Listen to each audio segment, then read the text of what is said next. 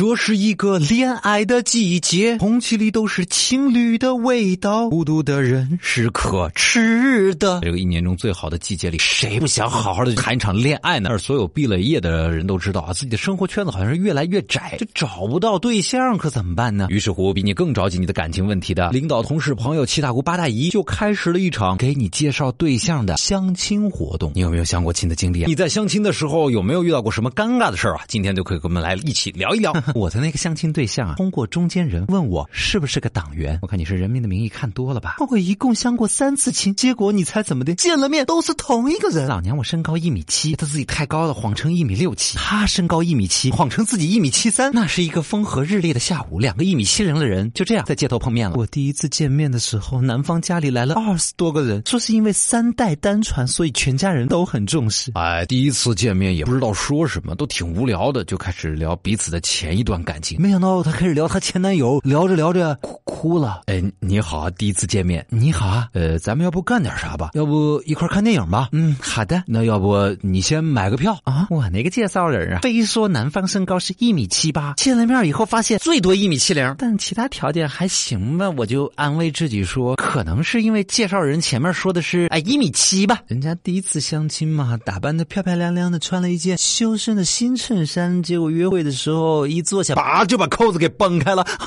啊，真的不是我奔放哦，有点尴尬。我那相亲对象妹子见我的第一句话就是：“我还有个女朋友，你介意吗？”相亲约在 KFC，买两瓶脉动放在桌上，面面相觑，沉默不语，仿佛谁先说话。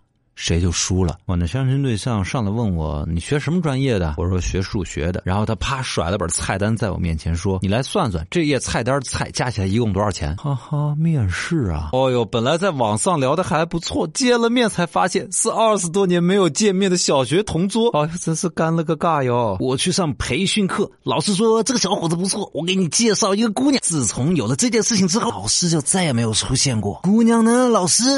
我遇到的姑娘是个美女，不过吃饭的时候她一直给我推销他们公司的产品。吃完饭以后，广告词儿我都背熟了。约会跟她吃饭，刚吃了两口，她就说她吃饱了，然后一个劲的说：“你挺能吃啊，吃这么多对胃不好吧？”之前大姨给我介绍了个男孩，据说学历高、工资高、长得帅，反正什么都好。把我微信要过去，两个礼拜一直没联系我。后来我大姨跟我说，他家审查我没过，因为我大学高数挂过。可我带着闺蜜去相亲，结果人家看上我闺蜜了。第二天，人家俩约会出去了，没带我。上午相的亲，晚上在饭店偶遇了，结果人家装成不认识我的样。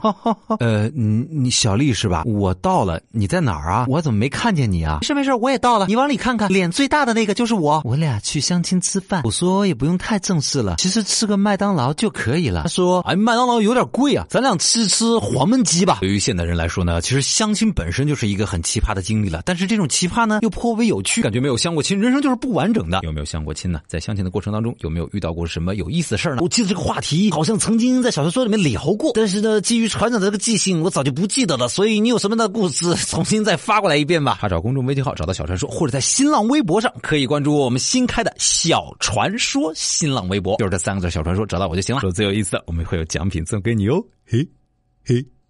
如果真的见了面不喜欢对方，不妨跟他这样说：其实以前我也不知道我喜欢什么类型，但是见了你，我知道我不喜欢你这个类型的。